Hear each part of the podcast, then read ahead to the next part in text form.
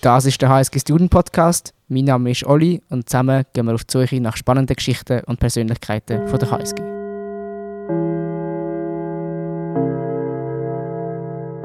Ein weiteres Mal herzlich willkommen beim HSG Student Podcast. Heute sind meine Gäste Emilia von Albertini, VWL-Studentin, und Frederik Mangold, BWL-Student bei uns, logischerweise an der Universität St. Gallen. Die beiden sind Gründer einer noch sehr jungen, aber auch hochaktuellen Initiative mit dem klingenden Namen St. Gallen Helps Ukraine. Diese Initiative hat es sich zum Ziel gesetzt, äh, Hilfsgüter zu sammeln und ins Krisengebiet in die Ukraine zu schütten und damit den Menschen vor Ort äh, direkt helfen zu können. Ich bin sehr gespannt, äh, welche Erfahrungen und Geschichten uns die zwei zu erzählen haben und dass wir eine andere Perspektive auf diesen Konflikt er erhalten dürfen. Schön seid ihr hier. Hallo. Danke für die Einladung. Ihr erlebt mit eurer Initiative den Krieg vielleicht noch intensiver als andere Menschen. Wie geht es euch jetzt nach so vielen Tagen Krieg und Aufwand äh, für eure Initiative? Also mir geht es jetzt äh, persönlich viel besser als am Anfang, weil wir auch, äh, ich denke, unsere Energie gut gebündelt haben, das Projekt. Und jetzt fällt es auch ein bisschen einfacher, mit dem, mit dem Krieg umzugehen. Es war natürlich auch so, dass die Initiative also mir persönlich auch etwas geholfen hat, mit dem Ganzen umzugehen, weil ich weiß noch am Anfang war ich eigentlich komplett fertig mit den Nerven und habe auch die ganze Zeit die Nachrichten aktualisiert und das auch alle zehn Minuten, auch wenn jetzt nicht eine neue Nachricht reinkommt.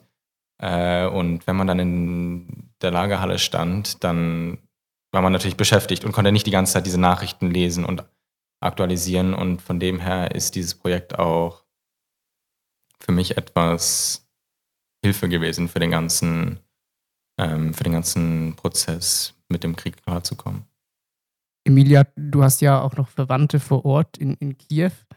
Ähm, wärst du bereit, uns zu berichten, was in dir vorgegangen ist, besonders am Anfang, als ja Russland relativ schnell scheinbar vorgestoßen ist ähm, und ja kurz vor Kiew gestanden ist? Wie ging es dir dabei? Ähm, das ist eine schwierige Frage, weil ich konnte es am Anfang gar nicht glauben, wenn man die Nachricht kriegt mitten äh, in der Nacht, dass Russland äh, einmarschiert ist. Äh, also erstmal Unglauben für ungefähr so zwei Tage und dann hat man sich ein bisschen gesammelt und dann einfach versucht zu überlegen, wie man helfen kann. Und ja, ich wollte halt aus der Distanz helfen, wenn ich ihnen schon nicht äh, vor Ort helfen kann. Und dann haben, hatten wir die Idee, diese Initiative zu gründen. Und wie konntest du da den Kontakt halten? Also ging das noch über Telefon oder macht man das über einen Messenger oder? Also Gott sei Dank hatten wir noch Internet. Ich habe einfach über WhatsApp mit ihnen te äh, telefoniert. Sie haben mich die ganze Zeit updated, dass sie jetzt aus der Stadt flüchten und da waren natürlich äh, riesige Schlangen in Kiew, äh, um rauszufahren. Und äh, ich habe das alles live mitgekriegt. Das ist natürlich nervenaufreibend gewesen, ja. Wie war das im Vergleich zu dem, was in den Medien berichtet wurde? Also diese ganz individuelle Perspektive und in den Medien ist es ja so eher aggregiert. Also ich habe die Nachrichten teilweise schneller gekriegt, äh, als es in den Nachrichten war. Äh, zum Beispiel ist von meiner Cousine einmal so ein Flugzeug abgestürzt mitten auf dem Weg, als sie aus der Stadt geflüchtet sind. Und das habe ich dann nachher so fünf Minuten später in den Nachrichten gelesen, was natürlich auch noch aktuell ist, aber äh, man kriegt das halt persönlich mit. Das ist wirklich verrückt. Und Frederik, wie war das für dich? Ähm, ihr seid ja gut befreundet, du hast das ja bestimmt auch mitgekriegt. Ähm, ich zum Beispiel persönlich kenne niemanden, der direkt involviert ist oder ja, wie, wie, hast, wie bist du damit umgegangen, dass du weißt, jetzt bei meiner Freundin, das ist schwierig? Nun, also ich wusste, dass es für Emilia sicher schwierig ist, weil sie Verwandte dort hat. Ähm, aber ich stand ihr, oder so war es mein Ziel, immer zur Seite. Ähm, ich konnte mich natürlich nur begrenzt in ihre Lage so gesagt sozusagen hineinversetzen, weil ich keinen Verwandten dort hatte. Aber es war natürlich auch, ja, die Situation generell war beunruhigend, zu wissen, dass dort Leute sind, die man kennt. Ähm, Emilias Verwandte jetzt zum Beispiel oder auch andere Personen, die ich da kenne. Ich meine, ich war zum Beispiel mit Emilia vor vier, fünf Jahren dort und habe dort auch Leute kennengelernt, ähm, Musiker oder auch zum Teil ihre Familie. Und wenn man weiß, dass diese Person jetzt im Kriegsgebiet sind, äh, dann ist das natürlich ein Gedanke, den man ungern hat, so gesagt. Du hast gesagt, Seite an Seite stehen. Ich glaube, das habt ihr geschafft, indem ihr diese Initiative gegründet habt, St. Gallen Helps Ukraine. Könnt ihr kurz umschreiben? Ich habe es ganz kurz eingeführt am Anfang, aber vielleicht noch in euren eigenen Worten. Was war das Ziel ähm, dieser Initiative und was habt ihr genau gemacht? So ein paar, paar kurzen Sätzen. Wir reden ja dann auch noch ganz spezifisch darüber. Also das erste Ziel war einfach, äh, unmittelbar helfen zu können. Wir wollten Sachspenden sammeln. Ich habe am Anfang bei einer ähnlichen Initiative in Zürich angefangen zu helfen, einfach als Freiwillige. Und dann hatte Frederik die Idee, dass wir das hier in St. Gallen aufziehen. Dann war ich natürlich dabei. Und wir haben einfach einen Flyer gebastelt, das in den HSG WhatsApp-Chat gesendet. Und dann haben wir schnell äh, ein tolles Team aufgebaut. Ähm, genau, dann haben wir eine Lagerhalle äh, gefunden, die uns netterweise zur Verfügung gestellt wurde und haben einfach wild angefangen auf Instagram zu posten, dass wir Sachen sammeln für die Ukraine, äh, Medizin, Essen, Babyessen, genau. Genau, das war eigentlich am Anfang ganz, also rückblickend etwas chaotisch. Unüberlegt sozusagen, weil wir haben wirklich, also Emilie hat es ja gerade angesprochen, diesen Flyer erstellt. Ähm, und also im Vergleich zu dem, was wir heute posten, war der wirklich, ja, ein anderes Niveau. Ähm, den haben wir auf PowerPoint erstellt und wirklich einfach auf Instagram gepostet, in WhatsApp versendet und dann auf Facebook. Facebook, glaube ich, auch und dann die Presse angeschrieben. Also ja. wir hatten auch, also ich habe vorher nie mit der Presse zusammengearbeitet, aber wir haben einfach die Presse angeschrieben. Hier ist der Flyer. Bitte publiziert das, sodass die Leute davon ähm, Wind bekommen. Und dann, genau, so hat es eigentlich angefangen. Und am Dienstag, das war ein Dienstag, haben wir die Halle eröffnet und da wurden wir überrannt. Und das war eigentlich sehr schön. Und das Ziel war eben, genau wie wir vorher gerade angesprochen haben, vor Ort zu helfen. Aber von hier aus, weil wir wussten, dass wenn ich jetzt auch dorthin reise, dann ja, der marginale Nutzen davon ist beschränkt. Und wenn ich jetzt hier es richtig schaffe, Spenden zu sammeln und ja, Güter zu sammeln, die auch wirklich dort gebraucht werden und dorthin versenden kann, dann weiß ich, dass ich damit eventuell mehr erreiche. Und deswegen war das Ziel immer, so viel zu helfen wie möglich, vor Ort, aber außer Schweiz. Und jetzt, wo die Initiative schon mehrere Monate läuft, was konntet ihr erreichen? Also äh, in St. Gallen, das klingt jetzt so ein bisschen doof, aber wir reden ja immer von KPIs, Performance Indicators. Was sind da so Zahlen, die ihr hervorheben würdet? Also wir haben weit über 100 Paletten schon in die Ukraine senden können. Äh, das sind, ich weiß gar nicht, viele Tonnen, viele Tonnen. Ja. ähm, und auch hochgradige Sachen, also Medizin, Defibrillatoren. Das waren wirklich hochwertige Sachen, die auch hoffentlich Leben gerettet haben. Viel Essen hatten wir auch dabei, also auch ähm, zum Beispiel Babyessen. Das ist natürlich auch wichtig, weil wenn die Leute im, im Bunker sind oder so, ähm, die Lieferketten sind ja auch unterbrochen, dann ist man auf diese Hilfe angewiesen. Das heißt, jede Kiste mit einem Hipglas ähm, drin ist eine Mahlzeit für ein Kind. Ähm, von dem her war es wirklich so, dass mit diese, diese über 100 Paletten ja wirklich wahrscheinlich Leben gerettet haben. Ja, also wir hatten, ich glaube, wie viele Lastwagen waren das? Insgesamt, glaube ich, fünf. Fünf, aber große. Fünf große Fette Lastwagen, voll. ja. Voll mit ja. Medizin. Wie habt ihr, ich sage jetzt mal, die richtigen oder die wichtigen Produkte ausgewählt? Also war das einfach, habt ihr euch das überlegt, dass es das und das braucht man, weil man kann sich ja ungefähr vorstellen, was man braucht. Ähm, oder wart ihr mit jemandem in Kontakt vor Ort, die euch berichtet haben, wir bräuchten das, das und das? Oder wie, wie hat das funktioniert, diese, dieser Informationsaustausch? Äh, das war eine Liste der Botschaft. Also wir haben eng mit der Botschaft zusammengearbeitet und die haben diese Liste zusammengestellt mit dem Staat, mit den Institutionen, mit den Gesundheitseinrichtungen. Und die waren eigentlich immer up-to-date, was gebraucht wird. Also auch die genauen, nicht einfach Medizin, wir haben halt immer grob gesagt Medizin, aber wir haben auch Firmen angeschrieben und dann explizit ähm, genaue Medikamente gesammelt. Genau. Und das war dann natürlich auch hilfreich für uns. Ähm, blickend etwas schwierig. Aber wir hatten natürlich immer die aktuellsten Listen. Das heißt, wir konnten immer das Aktuellste sammeln. Also wir wussten, okay, jetzt wird das und das benötigt. Aber nicht mehr Kleidung zum Beispiel.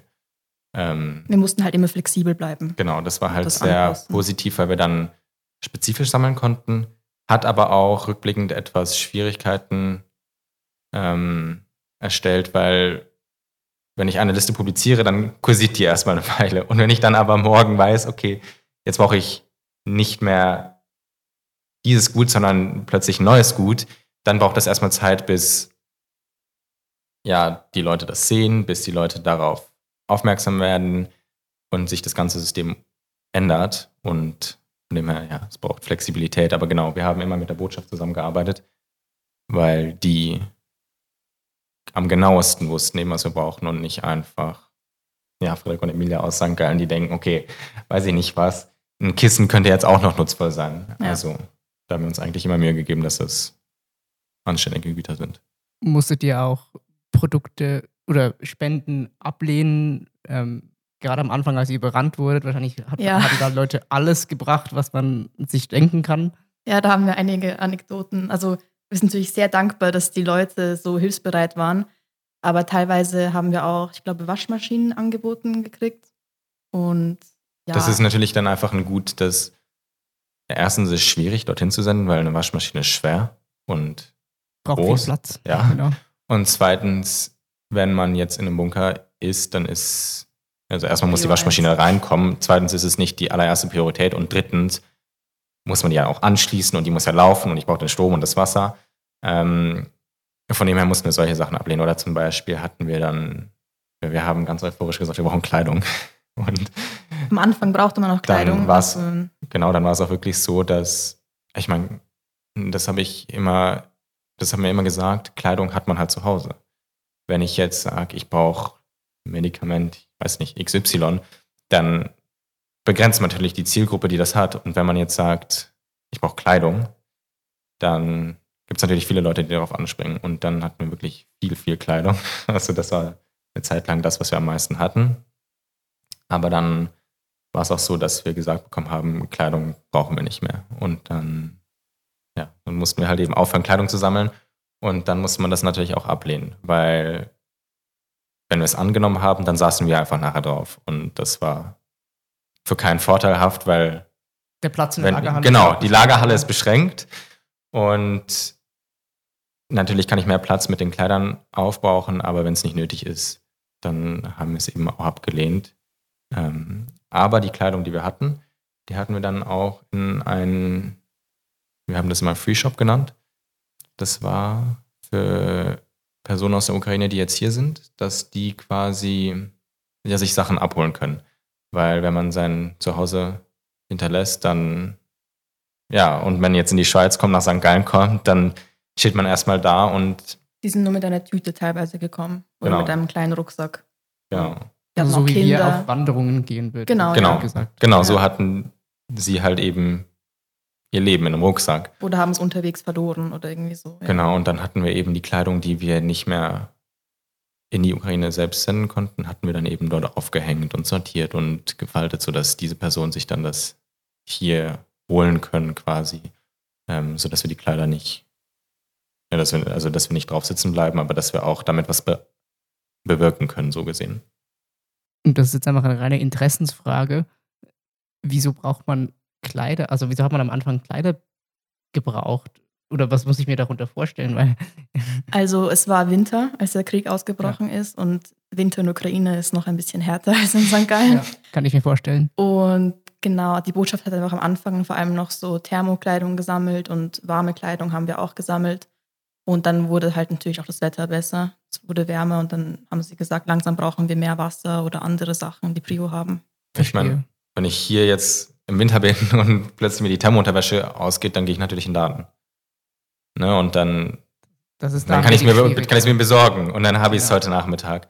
Aber wenn die Lieferketten ausfallen und der tiefste Winter ist, dann geht man eben nicht mal kurz in den Laden und dann ist man eben darauf angewiesen, dass man aus dem Ausland durch Hilfsgüter, Hilfslieferungen solche Güter bekommt. Aber natürlich, wenn man es mal hat, dann hat man es. Also ich meine, das, das kann man ja dann wieder anziehen. Das ist nicht wie eine Wasserflasche, die dann leer ist. Ähm, von dem her, das war eine sehr begrenzte Aktion mit den Kleidern. Wie haben die Menschen reagiert, als ihr ihnen gesagt habt, wir müssen eure Spenden leider ablehnen? Also gab was dann, war das Unmut oder haben, haben die das verstanden oder wie, wie, war so, wie waren so die Reaktionen? Also mit der Kleidung war es ein bisschen unglücklich, weil die standen teilweise dann mit äh, gut gefüllten Säcken schon vor der Tür und wir haben es halt nicht, ähm, haben es halt auf Social Media kommuniziert und teilweise die Bevölkerung hatte halt kein Social Media, waren auch schon ein bisschen älter und dann tat es uns natürlich sehr leid und das haben wir noch angenommen. Äh, genau, aber dann irgendwann mussten wir dann auch einen Hardcut machen. Genau, ich meine, manche Leute haben es natürlich auch verstanden, weil ähm, klar, weil ich meine, viele Leute haben verstanden, warum wir jetzt nicht mehr Kleider sammeln oder warum wir diese Kleidung jetzt ablehnen. Aber es war nicht immer das Angenehmste. Also es gab angenehmere Aufgaben zu erfüllen in diesem Projekt, als die Spenden abzuweisen, weil die Leute geben sich Mühe, sie überlegen sich, was, könnt, was könnte nutzvoll sein. Und dann stehen wir bei der Tür und sagen, nee, danke. Also. Was waren das für Leute, die gespendet haben? Also, also von der, waren das junge Leute, du hast gesagt, auch ältere Leute, Familien?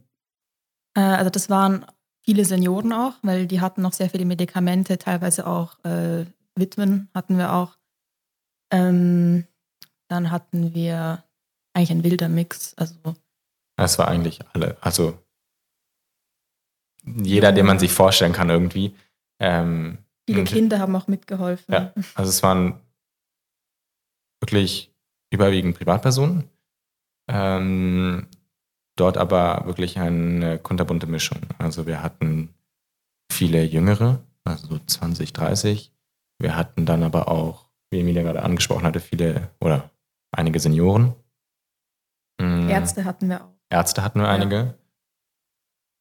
Für die waren wir natürlich sehr dankbar, weil die kannten sich aus mit den Medikamenten und die waren dann auch jeweils zum Teil noch da zum Sortieren. Also wir haben ja die Güter auch jeweils sortiert in die Kiste. Wir haben nicht einfach alles reingetan. Ähm, genau, Ärzte hatten wir, dann es war eigentlich wirklich alles. Ähm, und nicht nur aus St. Gallen, also wir hatten auch wirklich Leute, die kamen aus tiefsten Schweiz zu uns hergefahren. da gab es auch Leute, die kamen dann mit so einem, so einem Minivan und hatten hinten alles drin. Ähm, und die haben teilweise auch bei sich im Dorf gesammelt. Genau. Und das dann nachher zu uns gefahren. Das, das gab es auch. Ja. Das und ist einfach so passiert, also es war so unabhängig. Das ist passiert, genau. ja. Also die Leute, die haben halt von uns gehört und einige haben uns dann auch angeschrieben, ob sie, wie lange wir jetzt noch sammeln, sodass die dann nicht auf den Gütern sitzen. Ähm, genau, die haben dann einfach gefragt, wir, wie lange sammelt ihr noch? Und wir so, ja, ja, wir sammeln noch. Ähm, und genau, die haben dann einfach bei sich im Dorf gesammelt. Ich glaube, jemand hat mal bei der Schule gesammelt, also da hatten sie so einen Stand ja. bei einer Schule und hat das Dorf die ganzen Güter hingebracht. Und dann hatten wir mal eine Ladung bekommen von diesem Dorf und genau, das war auch ganz süß. Wisst ihr ungefähr, wie viele Leute gespendet haben? Dass man, also 100 Palett hast du gesagt, aber. Es werden Tausende gewesen. Wir hatten am Anfang am, pro Tag, also ich glaube, ersten, erste Woche hatten wir sicher 100 Leute am Tag. Ich kann es gar nicht sehen. Also ich weiß, ähm, ich war immer so ein bisschen derjenige in der, also die Planung, die war ja zwei Tage lang, die ging ja zwei Tage lang, aber ich war immer so, was ist, wenn das jetzt nicht anhaut?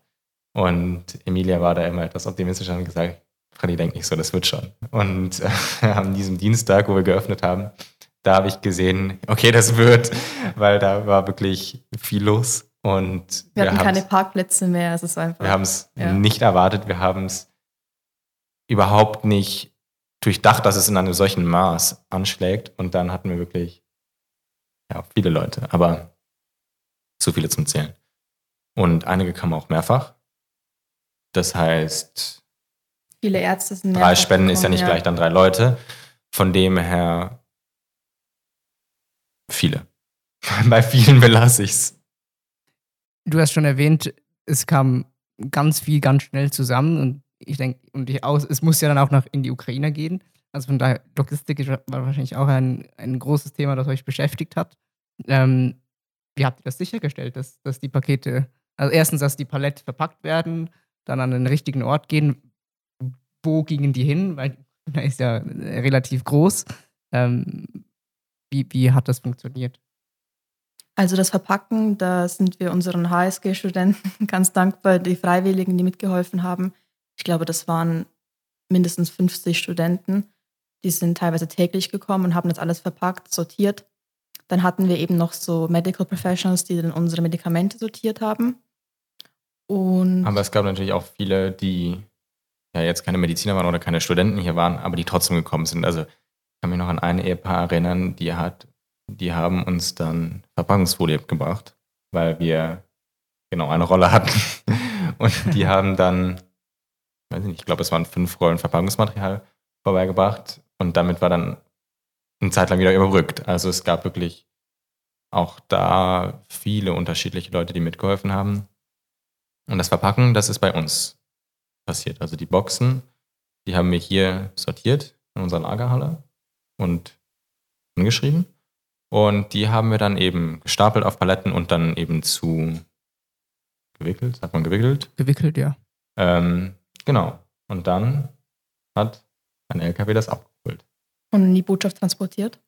Und von dort äh, ging es dann weiter in die Ukraine. Ähm, sie suchen selber die Kriegsgebiete aus, wo das hingeht, oder die Gesundheitseinrichtungen. Und wir haben da auch gar keinen Einfluss darauf, wo das hingeht, weil das ist der Staat, der weiß am besten, welches Krankenhaus das jetzt braucht, welches beschossen wurde.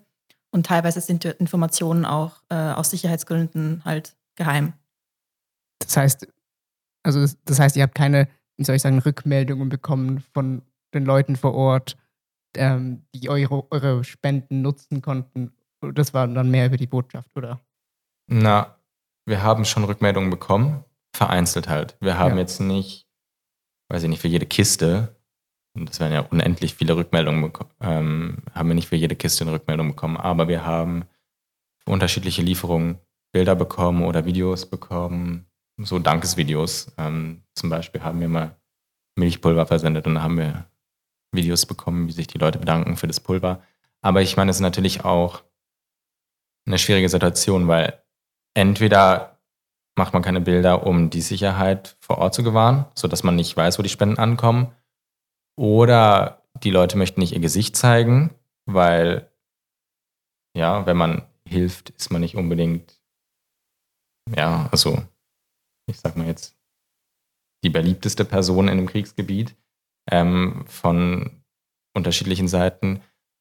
Und andere Leute haben, also Leute, die Spenden bekommen haben, haben sich zum Teil auch nicht wohl gefühlt, jetzt ihr Gesicht zu zeigen. Die waren auch einfach teilweise in schlechtem Zustand im Bunker. Da will man Oder so. nicht unbedingt Fotos senden. Genau. Aber aus den nicht so gefährdeten Gebieten haben wir Rückmeldungen und Videos gekriegt. Das, sieht man auch bei uns auf Instagram.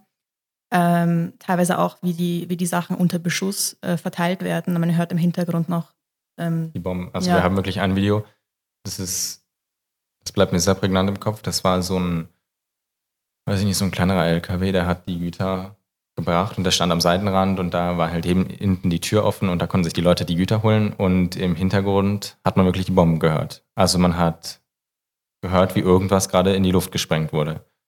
Und genau, wie aber Emilia gesagt hat, wenn wir was bekommen haben, dann haben wir das eigentlich auch auf Instagram hochgeladen, um diese Dankbarkeit weiterzugeben, weil die Spender möchten natürlich, oder es ist komplett verständlich, dass sie die Dankbarkeit oder zumindest den Nutzen ihrer Güter sehen möchten. Ähm, ich denke, Sachspenden sind auch sehr viel persönlicher als einfach, also als eine Geldspende, weil man, man sucht es selber aus und hofft dann auch, dass es ankommt und äh, genau. dass es was nützt. Und wenn man dann sieht, okay, ich habe gerade dieser Person geholfen, dann, dann weiß man natürlich erstens, es ist gut angekommen, es nützt jetzt jemandem, ich habe was ähm, bewirkt und deswegen haben wir das eigentlich immer online gestellt, wenn wir was bekommen haben, einfach um diese Dankbarkeit weiterzugeben. Wie hat die ukrainische Botschaft reagiert, als ihr auf sie zugekommen seid und gesagt habt, ja, wir würden gerne sammeln oder ihr habt vielleicht schon gesammelt? Wie muss man sich das vorstellen? Weil ihr seid ja quasi als Studenten einfach aufgekreuzt. Ja. ja, also das war recht lustig. Wir waren halt nicht die Einzigen, die helfen wollten. Und ich glaube, sie waren recht, ähm, ähm, wie sagt man das? Über, überwältigt, überwältigt, überfordert ja. mit der ganzen, dem ganzen Ansturm. Wir waren einfach hartnäckig und haben einfach immer E-Mails geschrieben und ähm, rumtelefoniert und irgendwann sind sie dann auf uns aufmerksam geworden und haben uns, ich glaube, nachts haben sie dich Ja, das war da in der Lagerhalle. Wir hatten zurzeit schon gesammelt, also ähm, die Aktion lief schon. Ähm, genau, da wurde ich einfach angerufen von der Botschaft, nachts um neun oder so. Und ich war natürlich in dem Moment, ja, ich, ich wusste gar nicht, was ich sagen soll, weil das kam so unerwartet in dem Moment, dass ich erstmal zurechtkommen musste. Und genau ab dann waren wir im Kontakt. Und genau seitdem haben wir eigentlich unsere Beziehung aufgebaut. Und dann die offizielle Partnerschaft mit ihnen, äh, weil ich wollte das halt alles, ich bin halt HSG-Student, ich will alles, alles offiziell machen. Ja. Ähm, die haben wir dann mit dem ukrainisch-schweizerischen Wirtschaftsverband ähm, etabliert. Die haben uns dann geholfen, dann mit dem Botschafter selber dann ein Meeting aufzusetzen und das alles schriftlich noch festzuhalten. Ja. Weil es ist natürlich, jeder kann sagen, ich bin, ich arbeite mit der Botschaft zusammen.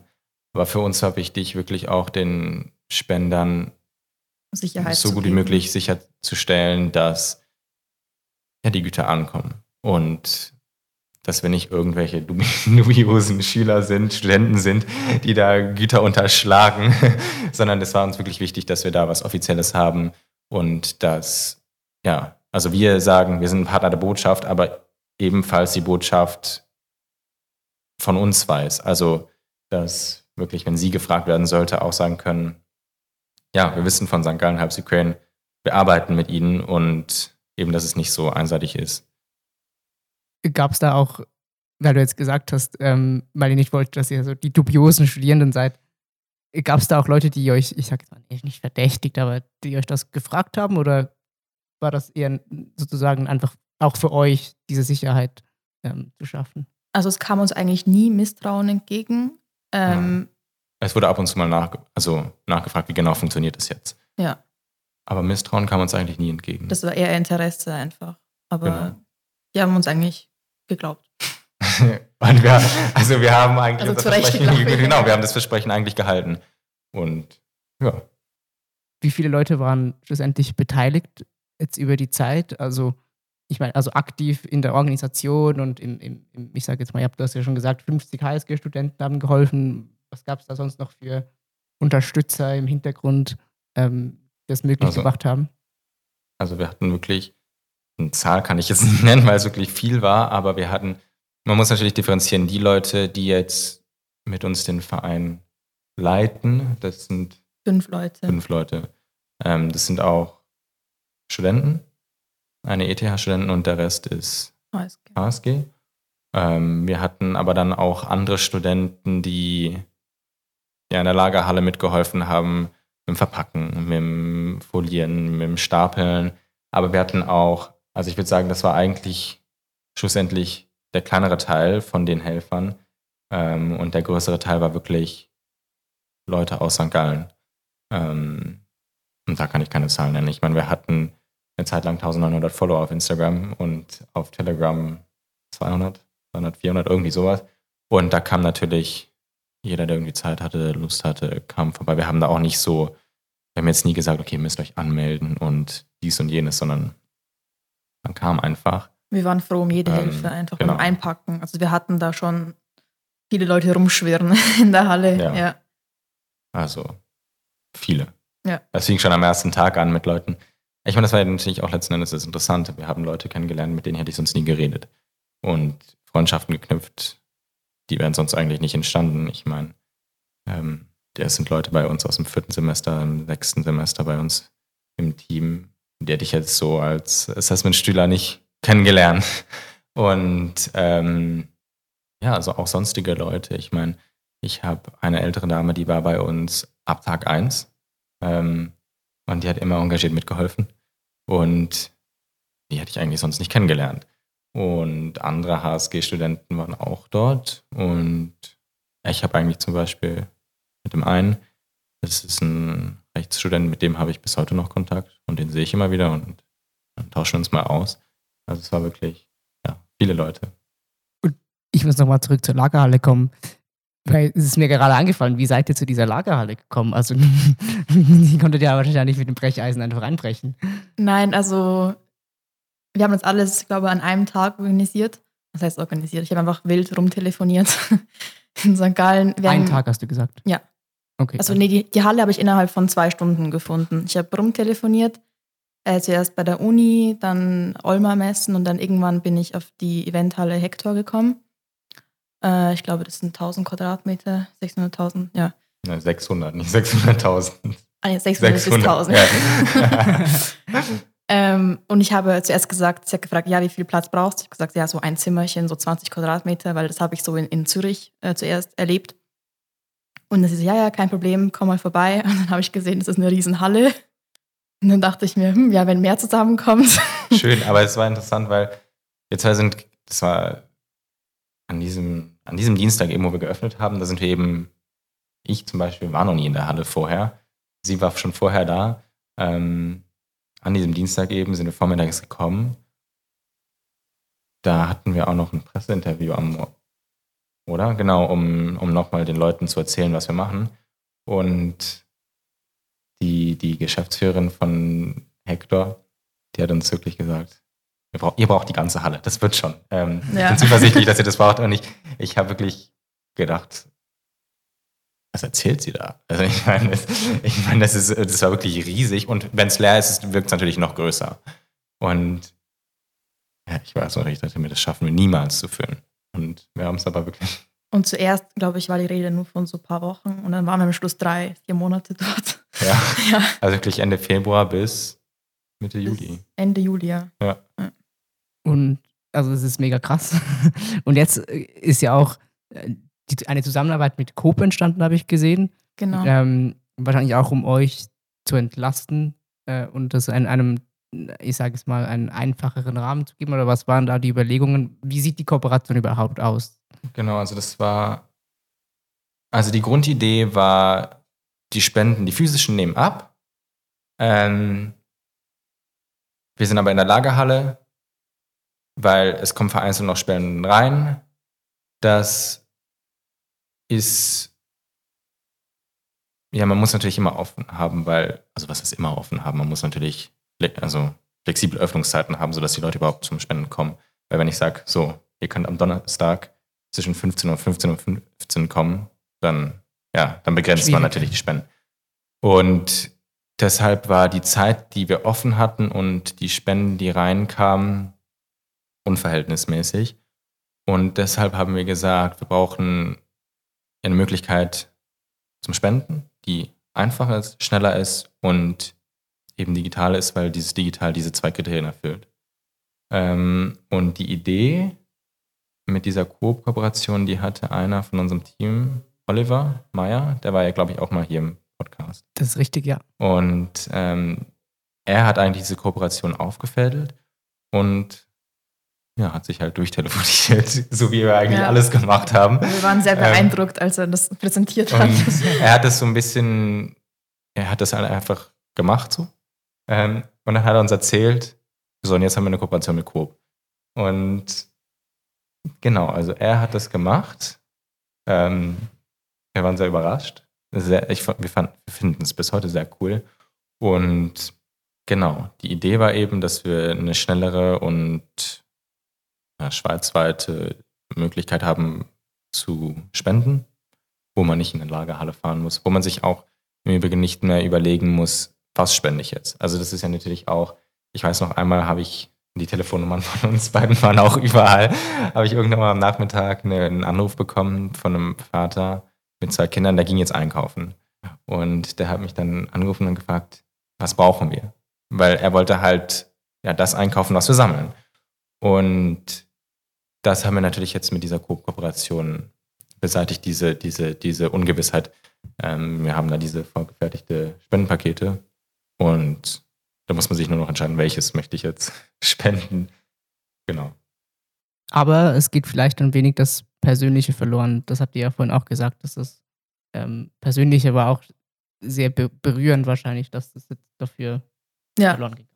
das stimmt. Das Genau. habe ich, oder wir eigentlich alle gemerkt, dass diese persönliche Bindung eigentlich sehr wichtig ist.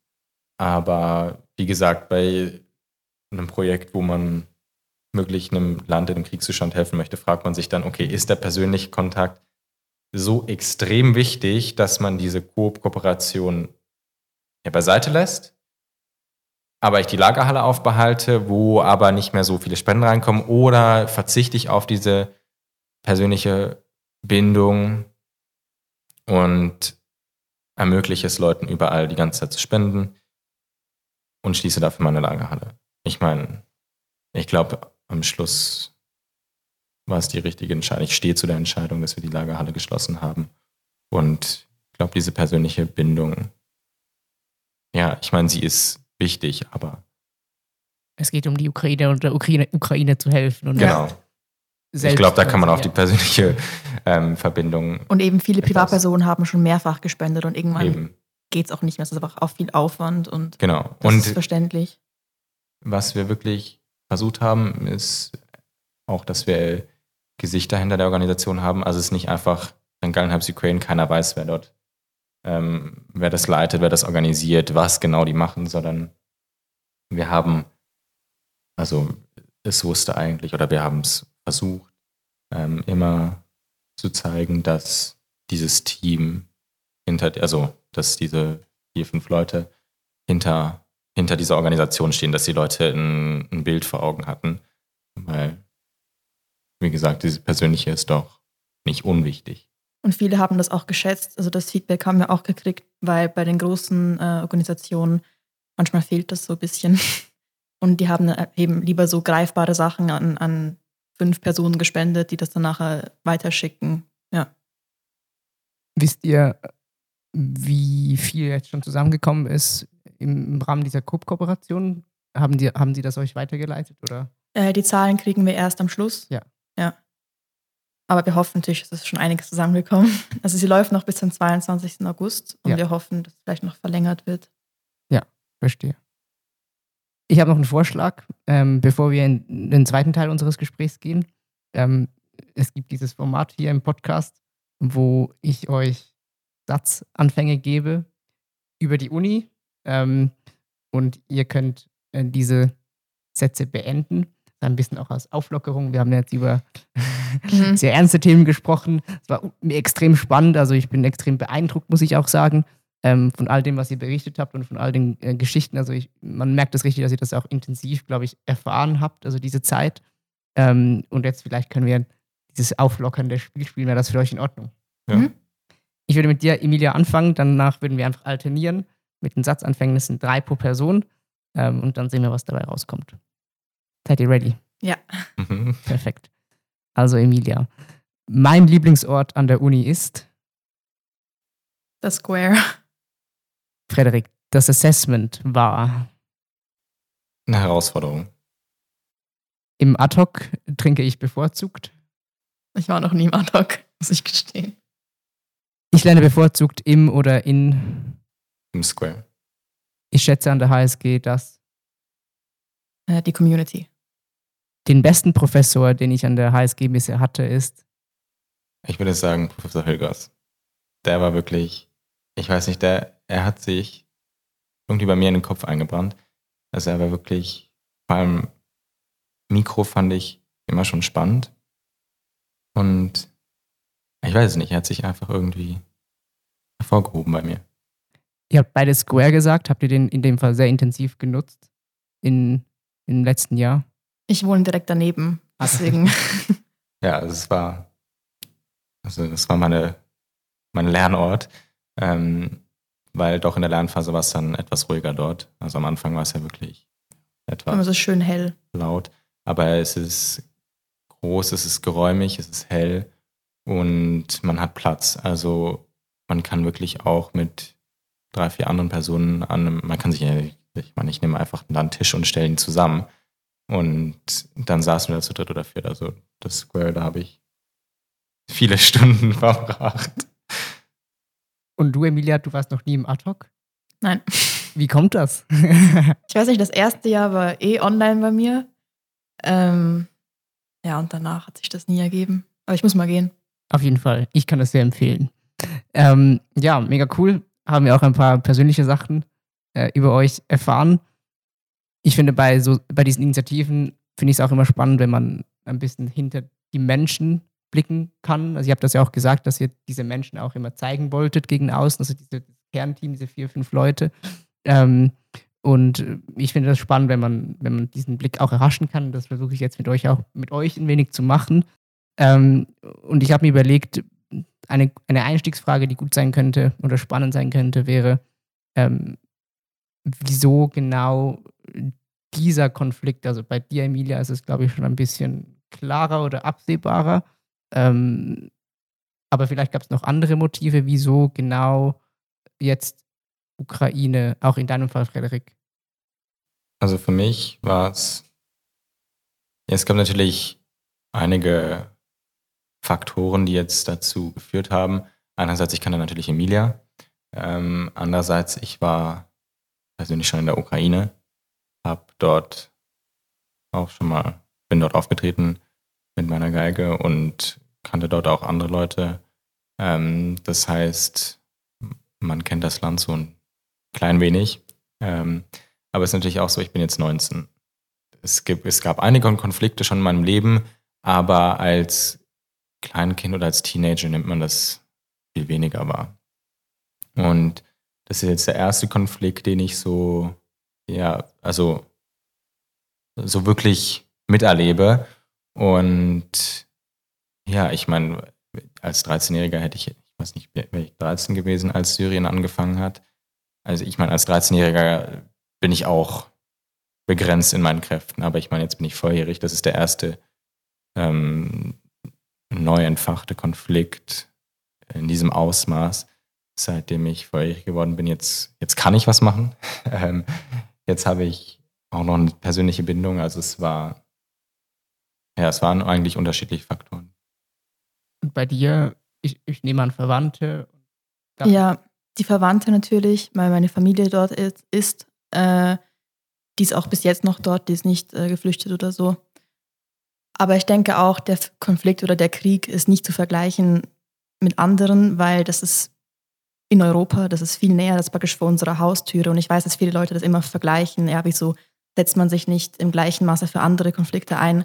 Aber es ist einfach meiner Meinung nach nicht zu vergleichen. Und ihr habt gesagt, die Idee ist eigentlich, habe ich das richtig verstanden, zwei Tage entstanden. Genau. Also ja, das war eigentlich ein Anruf, der das ausgelöst hat, oder? Ich glaube, das war eine Instagram-Story. Eine Instagram-Story. Genau. Also sie hat, Emilia hat ja in, in Zürich geholfen, ähm, bei quasi der identischen Organisation einfach für Zürich und hat eben damals gepostet, hier könnt ihr spenden, pipapo, das ist, was wir brauchen. Und das habe ich natürlich gesehen. Und dann habe ich eben auf WhatsApp geschrieben, bei dir geschrieben oder habe ich angerufen? Geschrieben, wollen wir das auch in St. Gallen machen? Ja, ja sicher. So, so ganz einfach aus dem Nichts. Auf deiner Instagram-Story gesehen, wollen wir das machen. Und dann schreibt sie mir, ich hatte dieselbe Idee und dann haben wir uns eigentlich zusammen, es war ein Nachmittag. Sie war in St. Gallen und ich war in Zürich. Und dann haben wir uns natürlich per Zoom zusammengesetzt. Ähm, den Flyer gebastelt. diesen, diesen Flyer, wenn man das so sagen kann, gebastelt. Und dann habe ich die Halle gesucht. Das war eigentlich auch schon alles und sie hat die Halle gesucht. Und in Presse haben wir natürlich organisiert, welche gibt es, wen kann man anschreiben. Was habt ihr da geschrieben? So, hey, wir machen diese Initiative, berichtet über uns oder genau, also, kommt vorbei oder. Der erste Artikel, der das alles losgetreten hat, war Tagblatt, weil das halt, ich glaube, die meistgelesen. Minuten oder Tagblatt? Nee, Tagblatt. Ah, Tagblatt. Es ist, glaube ich, die meistgelesenste Zeitung oder so. Äh, also auch lokal hier natürlich. Und äh, sie haben mich angerufen aus dem Nichts und haben halt ein Interview, äh, nach einem Interview gefragt. Habe ich das gegeben, habe halt gesagt, dass wir das machen und dann erst ist es losgegangen, weil die haben es auch nachher gedruckt. Und dann hat das auch die ältere Generation dann auch noch gesehen. Genau, sonst haben wir einfach, ich meine, es ist natürlich damals, als wir gebrainstormt haben, wir haben die Presse geflutet quasi mit unseren Informationen. Ähm, und wir haben damals einfach gebrainstormt, wen gibt's?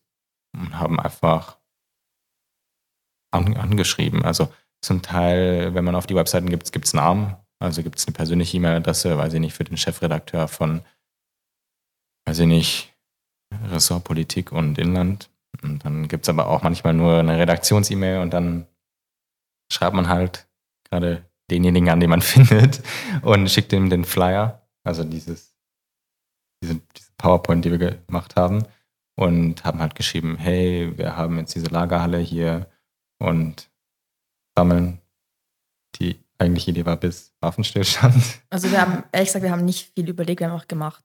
Also genau. ich, also wir ich haben sehr einfach, impulsiv. Ich habe einfach E-Mails verschickt, genau. angerufen. Und dann, dann war eigentlich auch die Bereitschaft sehr groß, das zu publizieren, weil ich meine, das ist ein Ausnahmezustand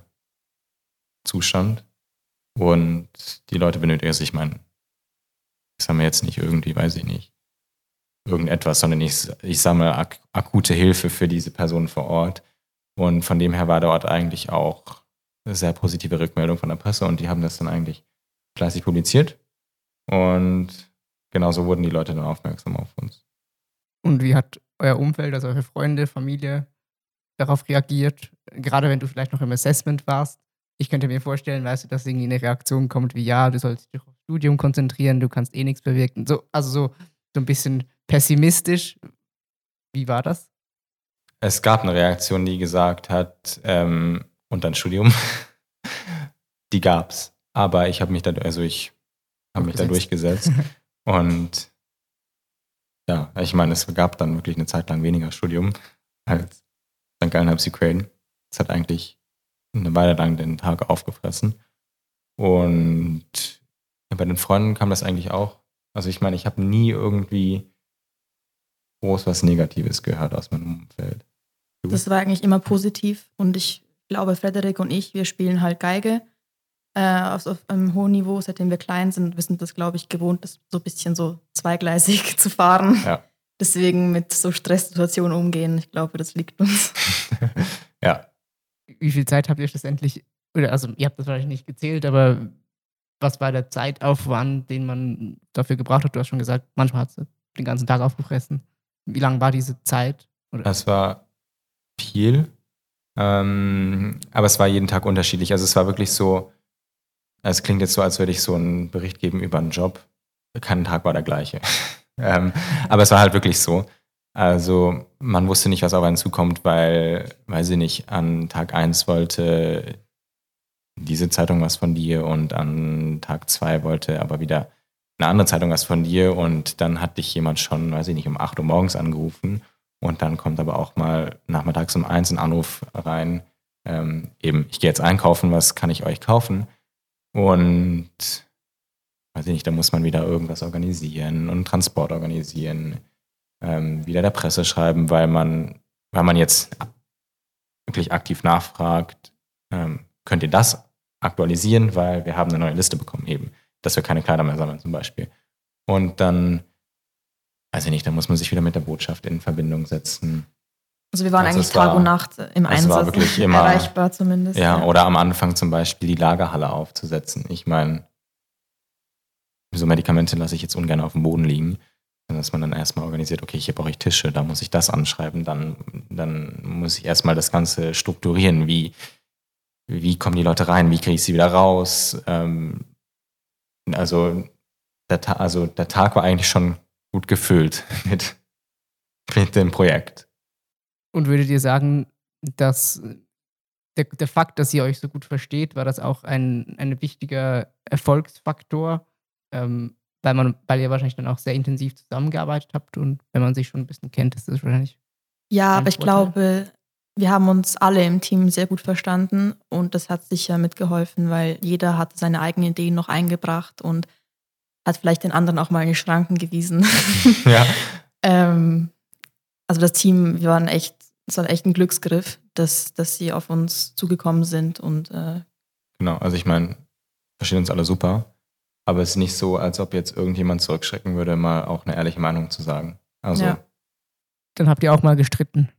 Nein, nein, aber wenn wir eine Idee... Aber zum Beispiel, ähm, man fragt sich immer, wie geht das Projekt weiter? Wie, also ich meine, man muss sich ja immer neu erfinden und dann, weiß ich nicht, dann stellt mal jemand halt eine Idee vor ähm, und dann findet aber einer das überhaupt nicht ja, ergiebig oder sieht das Potenzial nicht in dieser, in dieser, in dieser Idee und dann ja, wird halt schon mal hinter, hinterfragt, die Idee, oder ja, wird halt gefragt, wer er und warum glaubst du jetzt, dass es funktionieren könnte. Oder ich meine, es ist halt einfach ein ehrlicher Meinungsaustausch. Also mir ist lieber, dass das Team direkt sagt, dass ja. die Idee scheiße ist, ich hoffe, man fluchen, ähm, als, dass, ähm, als dass man da lang um den Brei herumredet ja. und dann einfach weitergeht.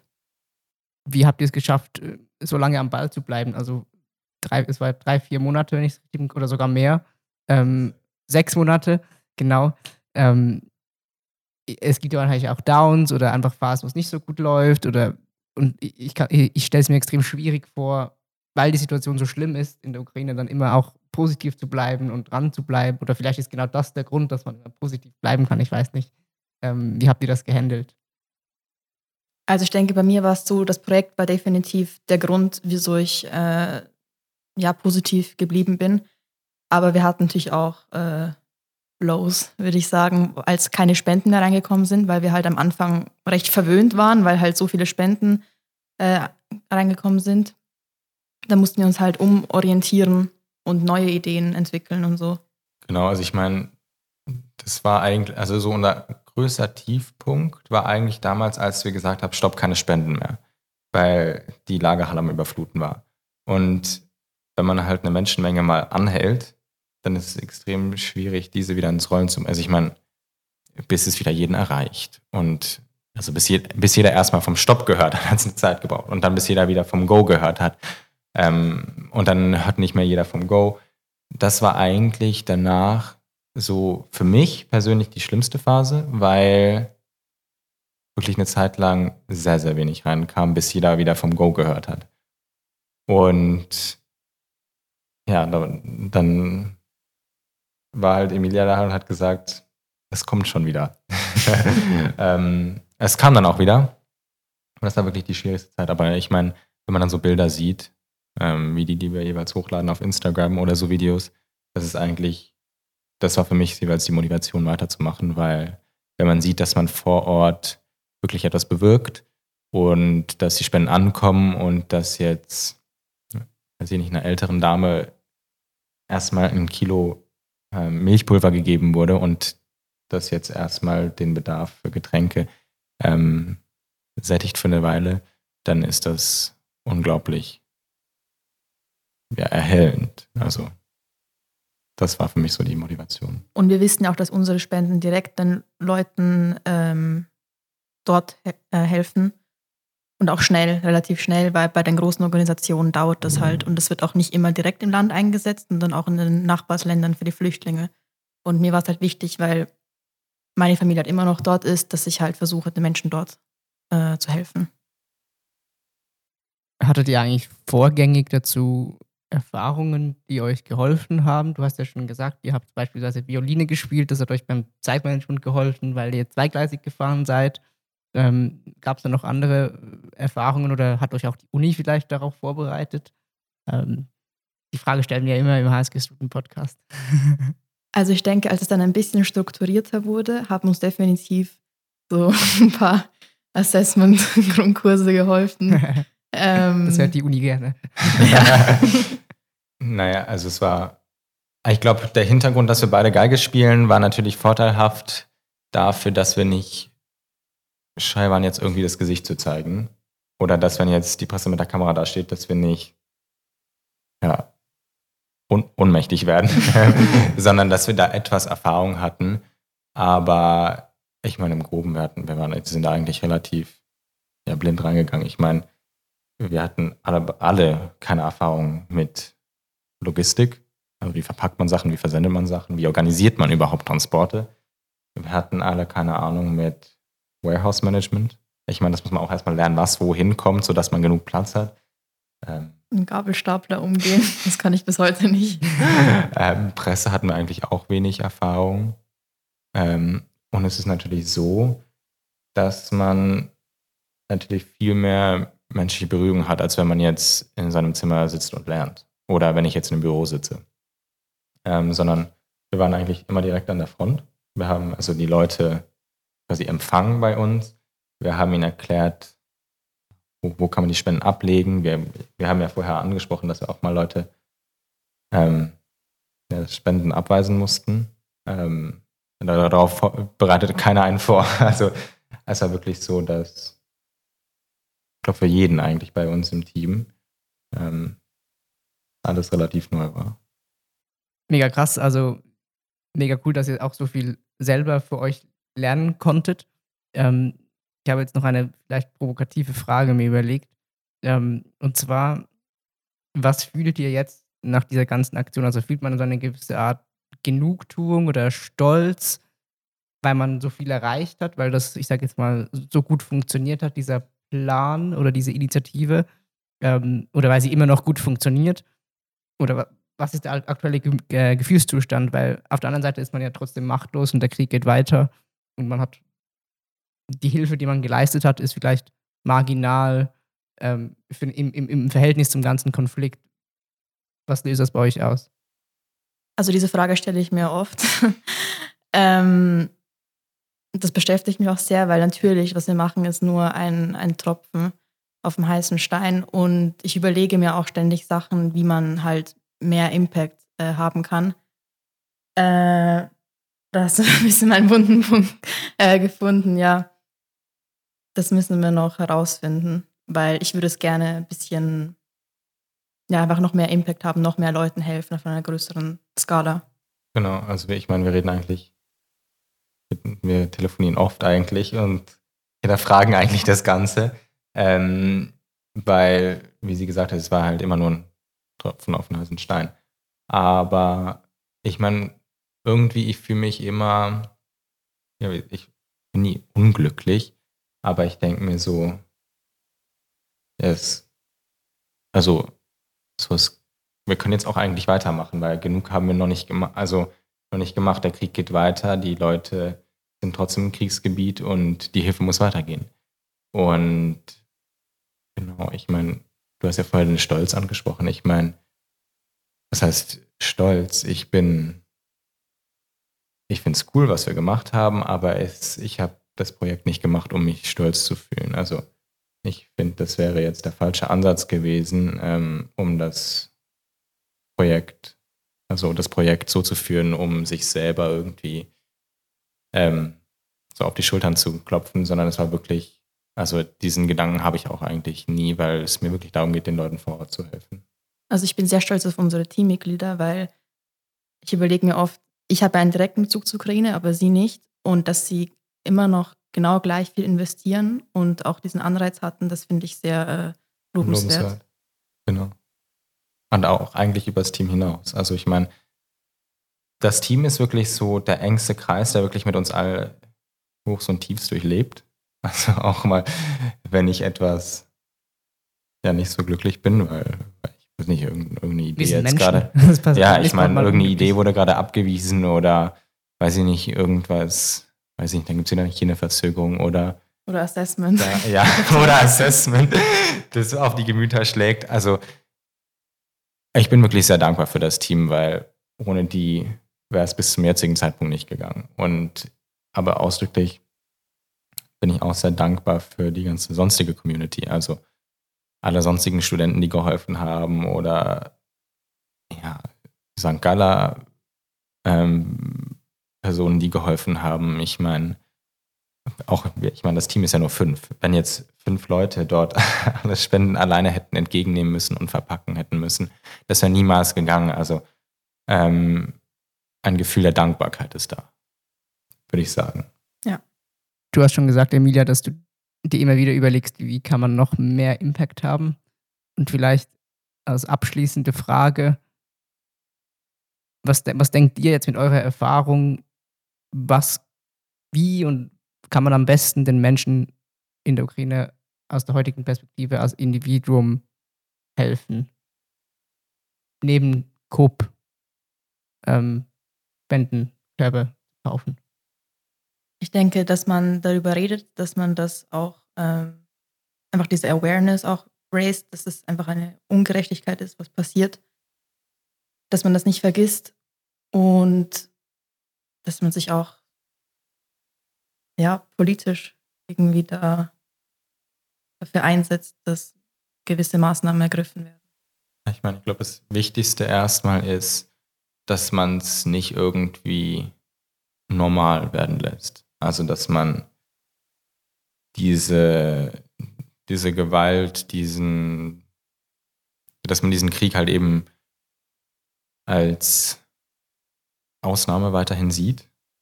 Ähm, und dass man dann eben wirklich, also was wir den Leuten auch ab und zu mal geraten hat, haben, ist, sich an die Gemeinde zu wenden, weil die wissen natürlich, was lokal läuft. Also vor allem, wenn man jetzt nicht aus St. Gallen kommt, ähm, welche Spendenaktionen laufen weiter. Ich meine, ähm, wer transportiert Waren in die Ukraine?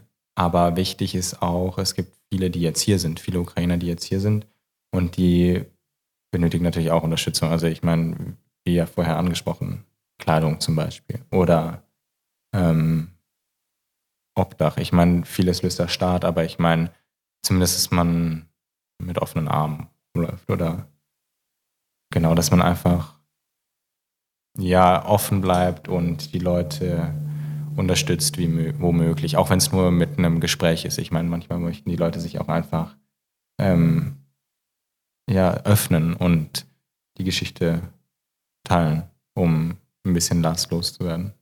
Vielen, vielen Dank, wart ihr hier. Ich glaube, wir lassen die zwei Schlussstatements einfach so stehen. Ähm, und davor auch eure Dankbarkeit. Das war extrem berührend, das äh, hier zu hören. Ähm, ich denke, wir verzichten diese Woche auf die Story Cubes, äh, weil diese zwei Statements, finde ich, sollten am Ende dieses, dieser Folge stehen und nicht äh, eine lustige Geschichte sozusagen. Ähm, vielen Dank für, für, euer Engagement und Danke, euren Einsatz. dass wir hier sein durften. Danke für die Einladung. Ich glaube, es war sehr, sehr inspirierend und ja, in dem Sinne, macht's gut. Toi, toi, toi. Und an alle Zuhörerinnen, bis bald und tschüss zusammen.